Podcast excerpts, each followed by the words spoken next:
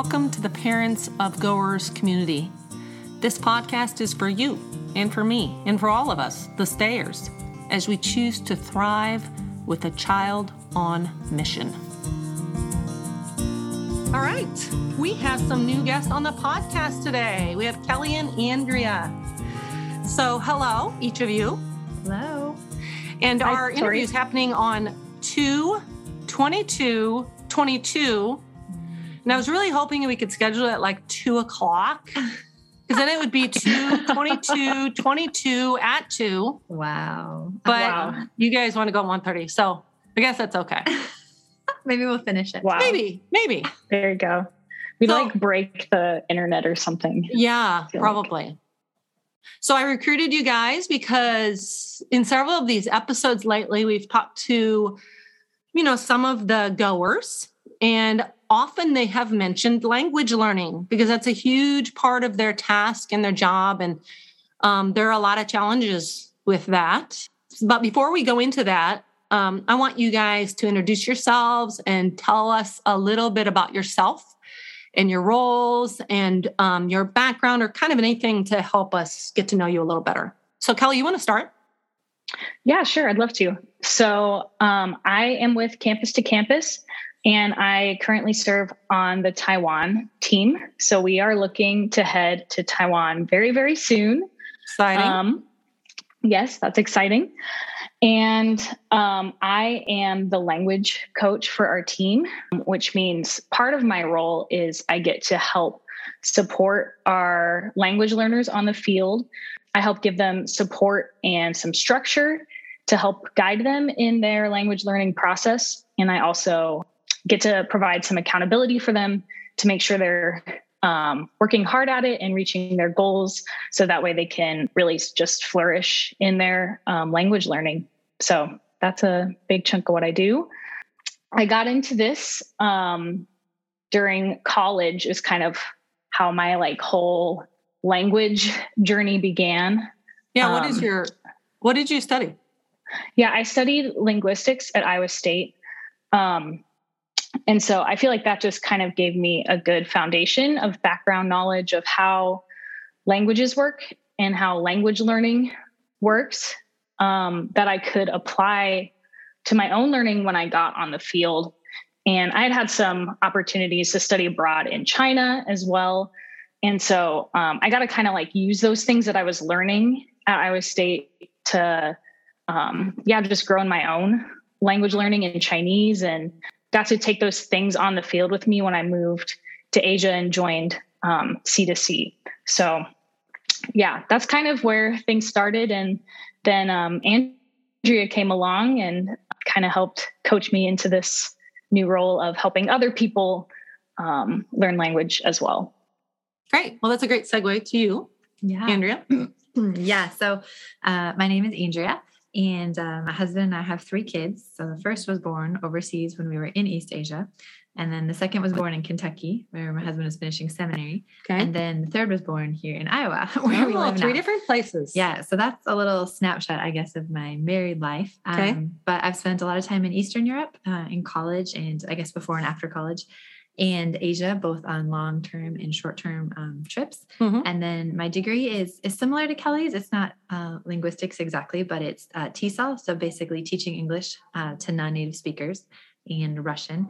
And then I've studied or kind of maybe dabbled in is a better word. Um, I think about nine different languages just because I think it's fun. Wow. now, is that something that is kind of uh, easy to, for you and that's why you like it? Uh, I don't know that it's necessarily easy, but you know when you really enjoy something, Yeah. you don't care as much, or you're willing to work through Work through it. Yeah, Huh. Yeah. That is fascinating. yeah. So um, that background is what led me being asked to help with our current missionaries overseas with their language acquisition as a language coach. So that Okay. was probably maybe six ish years ago. Wow. Um, how long have Luke and Shushi been? yeah, I would say this would have been if they were overseas their sixth Uh-huh, year. yeah. So right around the because they couldn't go um, until a year after they were married Mhm. and they've been married seven. yeah, Mhm. yeah. So I started right around the time they did. Okay. uh, working with what we just had one team at the time. Right. And um, now I'm the language and culture director for Campus to Campus, where um, I get to coach learners and also raise up new coaches like Mhm. Kelly. Very good. Awesome. Yeah, and one of these podcasts we're going to have campus to campus, uh, John and Katie on, just to kind of explain. We we mentioned that a lot, Yeah. Uh-huh. um, but I, I know some parents are unfamiliar with that. So stay tuned because we're gonna we're gonna feature them one of these days. But um, so did you want to add anything? Um, do you want me to talk a little bit about my role? Or Sure, let's do it. Sure.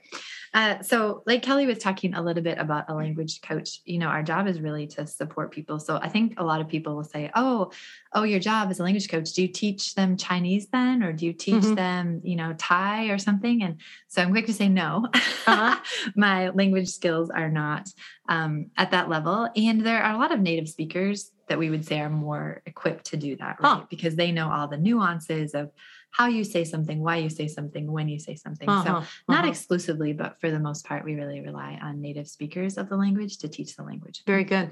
Um, but instead, Kelly and I uh, come alongside our people who are working so hard and um, encourage them, uh, provide resources and tools, help them set goals, really help them remember what they're working towards and Mm. why. Mhm. Um, it's just easy to get distracted. Yeah, by it gets really hard sometimes. things. Yeah, yeah, it does. And Mhm. you get stuck, and language can feel like this um, never ending goal, right? Like Huh. the target just keeps moving and you're never going to get there. Right. And so, how do we help people see that they have made great progress? Huh. Um, and then think about what they're shooting for, though, and kind of where they still want to go.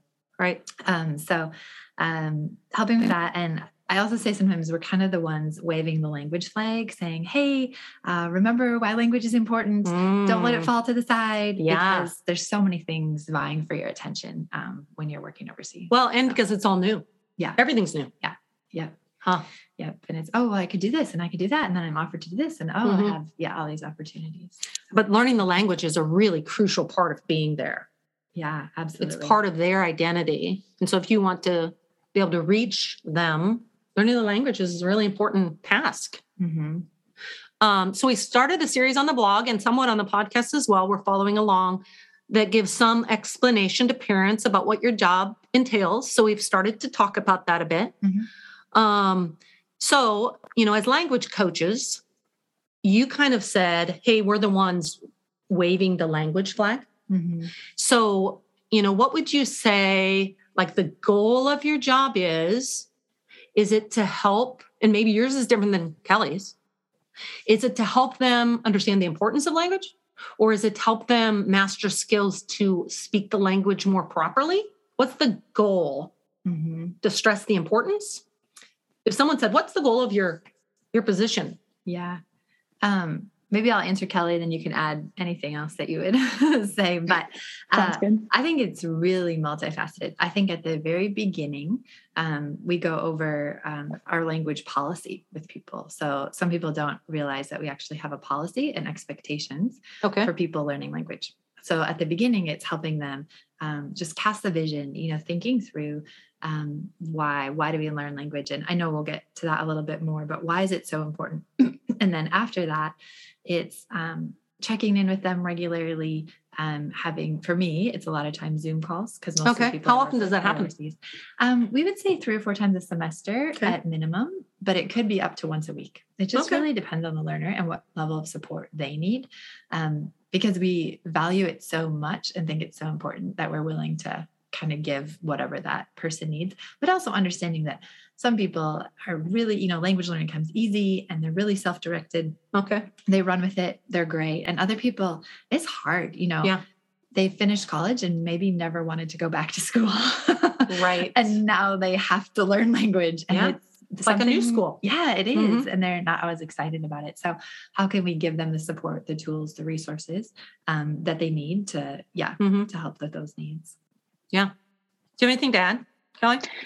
Yeah, I think too, like for Andrea being at more of the organization wide level, um, I think a lot of um, what she gets to do is shape a lot of the policies and kind of provide a lot of the big picture. Like, um, these are the goals that we want all our learners to get to. you know, these are the kinds of schools and programs we're going to use. These are the tools we're going to make available to people. And, um, you know, I get a little bit of input in that, but um, really it's up to like Andrea and the city leaders of each of the teams to kind of make some of those bigger policy decisions. But for me, what it looks like is a lot of when the rubber meets the road, what does that look like on the field? Especially since I'm also on the field with the mm-hmm. team. So I get to see what this looks like in their daily life. I get to see what they're doing and working on, um, you know, in our daily study hall meetings where we just come together and study Chinese on our own together.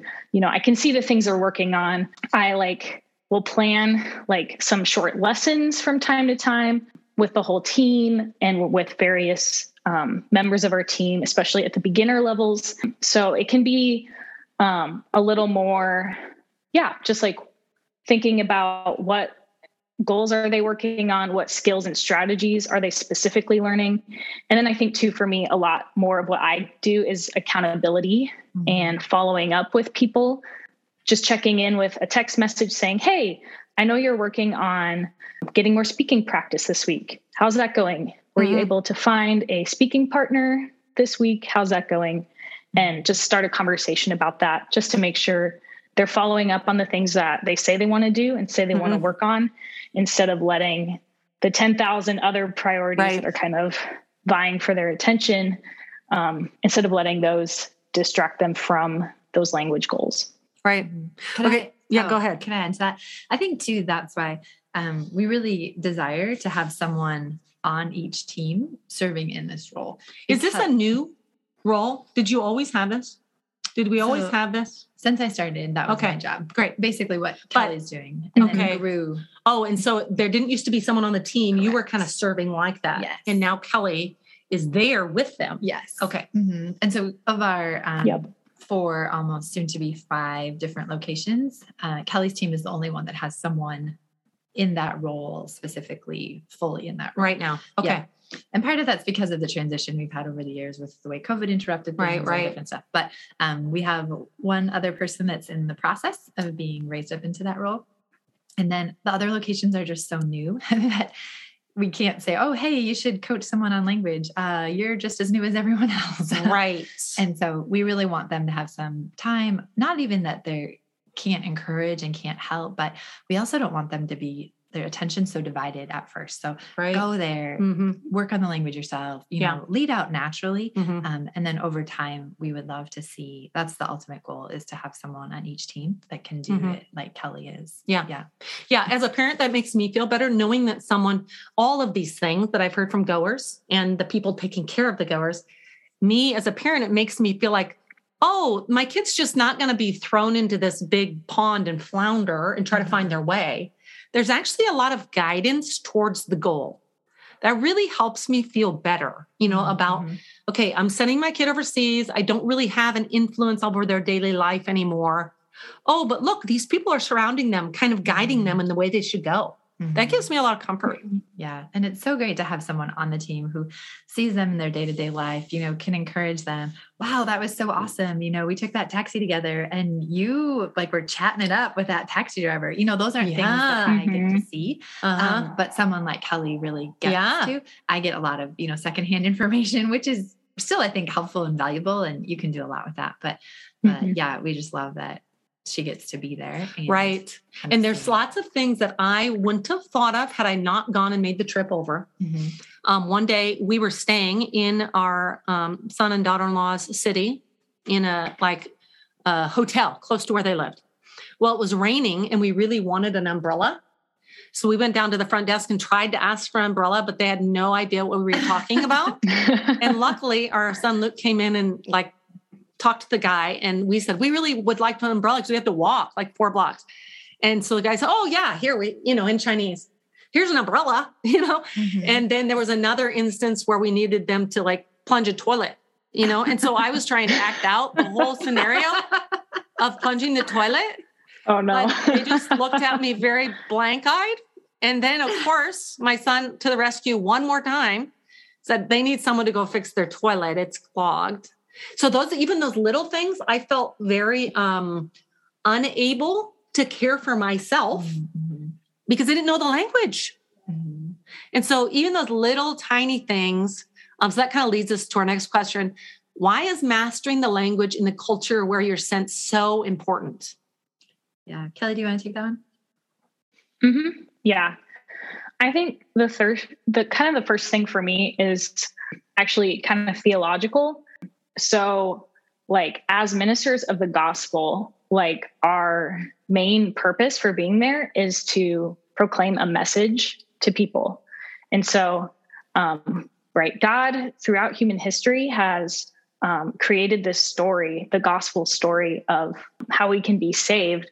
And that's something that has to be communicated to people. It's a message, right? And mm-hmm. so if we want people to be able to understand that message, and that's our goal, like we have to be able to communicate that message effectively. Mm-hmm.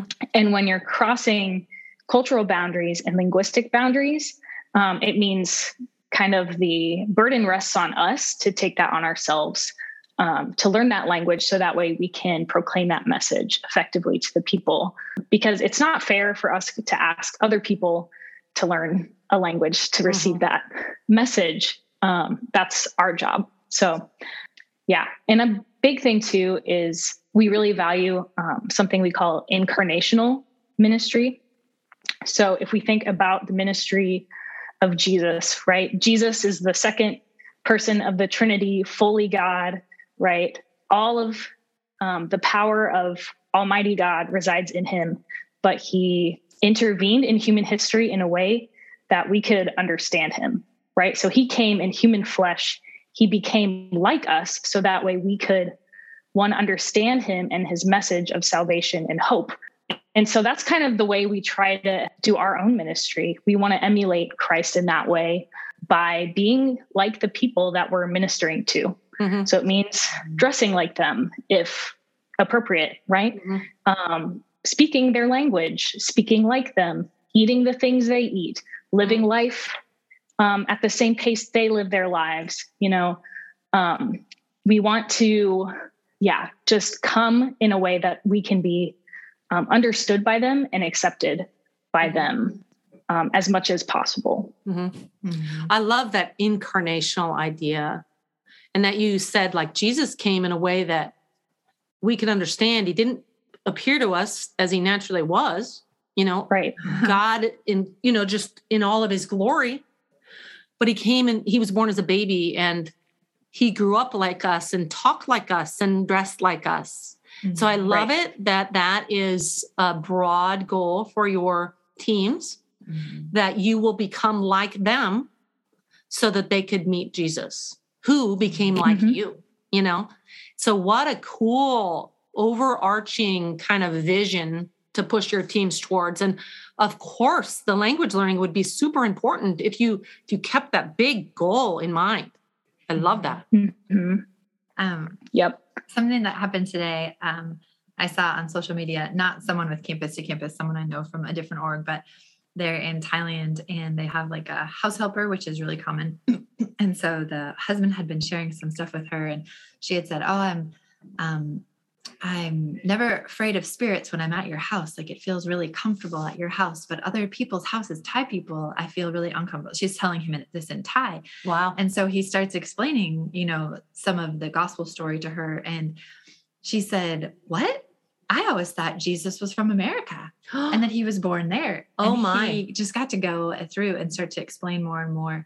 Um, and do start to study with her. And so they've been building this relationship, um, but was able to explain it in Thai and be able to tell her, like, no, no, no, Jesus is an American. but she just didn't know. Mm-hmm. Like, Interesting. You wonder how how prevalent that type of belief is. Mm-hmm. Huh. Yeah. Yeah. And that should also motivate us not to take our American Christianity overseas. Uh-huh. Yeah. But to establish, like you were talking about, a native belief, you know, community yeah. of believers. Mm-hmm. Well, and we want the good news to be accessible to everybody, not just those who speak English. Right. right. So we want, yeah, it's on us, like Kelly was saying, like to become like them. It's not like, it's not their job to become like us. Right. So they can hear. Right. Mm-hmm. Huh. Really right. good. And I think too, all too often with missionaries, like that's kind of the reputation that we've had in history is that of like cultural imperialism. And yeah. Um, yeah. by learning the language, like that's our goal is to avoid that as much right. as possible.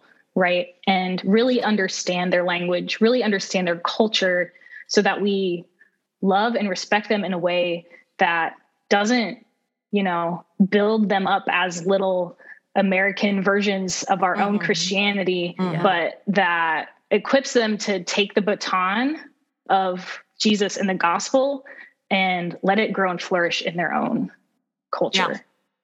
Very good. Does um, this is a question I didn't pro- pose to you beforehand, so if you don't want to answer it, just say I don't want to answer it. but does being overseas help you to understand the Bible um, in a different way, not with Western eyes, you know, but with more eyes of of different parts of the world? Do you see where Americans maybe have made Jesus an American thing? Absolutely. I think um, part of that too is with our training in just trying to understand other cultural ways of thinking about certain issues. For example, I think one that I've seen a lot more in scripture since moving to Asia is the honor shame aspects yes. of big, big part of their culture. of scripture. Yeah, um, because it's a big part of Asian cultures. And you see that reflected in um, lots of different stories in the Bible that I never really would have thought about in that lens before, mm. just coming from more of an American individualistic perspective, like I grew up in. And so, yeah, I feel like it gives you also just a new lens to see scripture through um, that's actually probably more similar to the culture of you know first century israel or you know right. whatever the context of the passages that you're reading. In a lot of ways it's probably closer to those earlier cultures. Right. Mm-hmm. right. That's what came to my mind too kelly. I was thinking about if someone wanted to learn more um, honorshame.com is the website and it there's even like a little quiz you can take to understand your worldview. Mm. Um, it divides it into three. Uh, guilt, innocence is what we see Western. Okay, that's what we're kind of uh-huh. steeped in. Yeah, um, a lot of Asia is considered honor shame, and then um, more animistic cultures would be what they call fear power. Um, and we're also seeing that a lot of places are a mix, right? It's not like, oh, mm-hmm. this country falls into this yeah. one little box, but mm-hmm. but there are a lot of cultures that have the honor and the you know needing to honor their parents and really follow what their parents say and respect that. But they may also have a lot of ancestor worship. And so there's this fear of these spirits if they don't appease them um, mm. um, that they're going to come back and haunt them. And and so there's a lot of yeah just understanding that. But then also seeing that all of those are played out in the gospels and in the bible it speaks to all of them. But yeah mm-hmm. like kelly said I, I think before i just thought of it as oh, this is how you share it because this is what's relevant in my way of thinking. Right. Yeah. Okay. Back to the language um, learning. So Kelly, I am. Um, let's let's do a little role play here, and right. I am on your team, and I'm just saying, um, Kelly, learning. Um, I'm going to pick Chinese. Learning Chinese is so hard for me. Um, can I just take, you know, like the rest of the semester off? I just, it's stressing me out and I just don't know what to do about it. And I, I don't think I'm very good at it. Mm. Yeah. So, um, in that, I hear a lot of just, um, I don't feel like I'm very good at it. A lot of self doubt, a lot of shame, actually.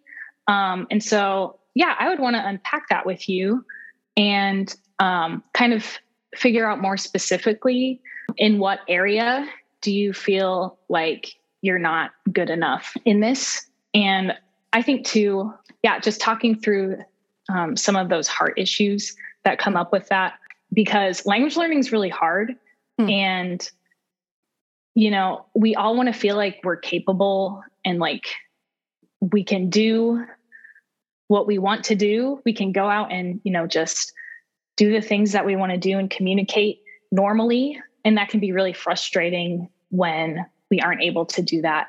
Do sometimes so I totally understand like those do, feelings. Okay. Go ahead. Yeah. Yeah. It's like I can totally empathize with those feelings, but let's, you know, take some time to maybe journal through some of those feelings, some of Hmm. those thoughts, Mhm. and let's keep having this conversation. You know, depending on whether there's too many other priorities, let's Hmm. scale some other things back, take some other things off your plate so that you can focus on doing, you know, this one language thing well, you know, kind of get to the root of what's kind of causing these issues and those frustrations. And let's just continue to have a conversation about it. Yeah, and I think it probably helps. So that was good. And that would probably encourage me, first of all, that you heard me and that you related to me with empathy rather than judgment, you know? Mhm. And I think it would help me if I were one of the students over there, one of the residents over there, just knowing that, like, okay, I may feel alone, but I think everybody else is probably also struggling to master this Mhm. thing. Maybe it's easier for Oh, some and harder for others. But um, would you echo that? What she said? What would you say to a Mhm. struggling, let's say, really discouraged, struggling Mhm. um, someone trying to learn the language? Yeah. Well, I think one great thing about Campus to Campus is they have language coaches. They aren't waiting for a problem to happen to bring in a language coach to Ah. then help. So I think they're, They're, really preemptive. yeah, they're really proactive about it. And so since Kelly and I are regularly talking with them, Mhm. talking with the team leaders, it doesn't usually, sometimes, but it usually doesn't come as a big surprise when someone shares that they're struggling. Okay. We're seeing it, we've heard about it. You've been in touch with them. Mhm. Yeah. Mhm.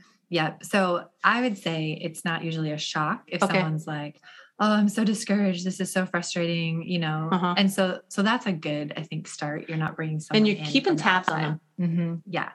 Um, and so when I meet with them, if they said something like that, often with people brand new to the field, it sounds maybe silly, but um, I'll start with hearing about are you sleeping well, right? If you're not, your brain can't function because it's Mhm. really foggy. Are you eating well? Your body can't learn well if you're just going to 7 Eleven and eating muffins and drinking sugary lattes. Like, I know, I know you're just out of college and you think you can do that, but actually, Actually, that's not real food. that's not real food. Yeah. um, and so, um, what else is going on? You know, are you frustrated with your teammates? Are you just feeling like um, one group just felt like all the food is just so high carb here? Like, I just can't find any vegetables. Okay, Huh. let's find you some vegetables. How can you Ah. cook at home? So, okay. oftentimes, their language issues are not just language issues. Uh-huh. And so it's not necessarily our job to disciple them or go deep with all their other things, but maybe to help uncover a few of those and point them in a direction to get work help with Uh-huh. those things. Uh-huh. Um, so that then we can have the space and they can have the mental space to Yeah. work on language. Yeah. Um, can be one of them. Um, sometimes it's their learning environment. So asking more questions. Um, Mhm. sometimes in certain countries and cultures they um, just the idea of honor and shame and so if i shame you you will feel bad and you will step it up Oh, and so that's how they in a school Motivate. environment. yes That would be really hard for me. yeah I would just lay down and cry. yeah you're not the only one yeah yeah so is that what's going on so when you go to class you just shut down and you Ah. feel like this is the worst thing ever i hate this you know Huh. um, are they taking time to study Uh-huh. So maybe it's really hard, but they're not studying. Uh-huh. okay. Um, that's really common. Um, are they going out and using the language? Some people, they just want to study. That's all they want to do. They're too scared to actually use it with real Mm. people. Okay. So do you need some encouragement? Because that's where it gets solidified in your Uh-huh. head is when you're actually using it and learning what works and what doesn't. And what when they're sense. when they're using it in the culture you were in in Asia, were Mhm. people pretty were the native speakers pretty grace filled about that or were they kind of I remember Luke saying something Yeah. about he thought he was doing really well on a subway and talked to this older man. And it was really engaging him in conversation. And when he got done, Luke was feeling proud of himself. And the man said, Oh, your Chinese is like a, a kindergartner or something like that. that's surprising. Maybe because he was Yeah. an older man that he felt Maybe. comfortable to say So that's that. not the norm. uh-huh. I feel like you get a mix, you Uh-huh. know. Um, I feel like in general, what I've seen is people are very gracious when you even attempt. Um, so you'll see things. It's just like a wide spectrum. Like some people will just like get really excited, even if you just say hello Uh, to them Mhm. in their language. They're like, "Wow, you like said that's so great," and it was like, "Yeah, it's hello. Like it's the most basic thing we learn."